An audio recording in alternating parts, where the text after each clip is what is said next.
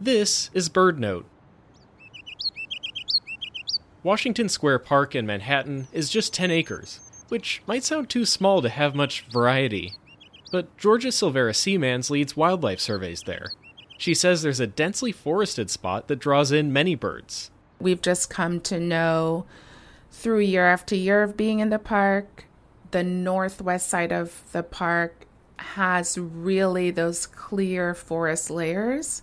And that's where we see the most diversity in terms of number of species because there is a layer for every bird that's going to sort of stop over in the park. So we get a ton of warblers in that northwest corner because we have more oaks there.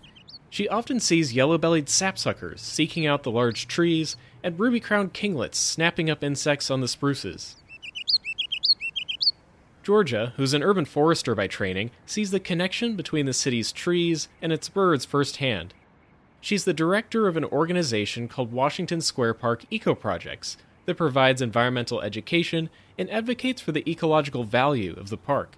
New York City is not only people diverse, but landscape diverse. And so you can find wonder and magic throughout New York City.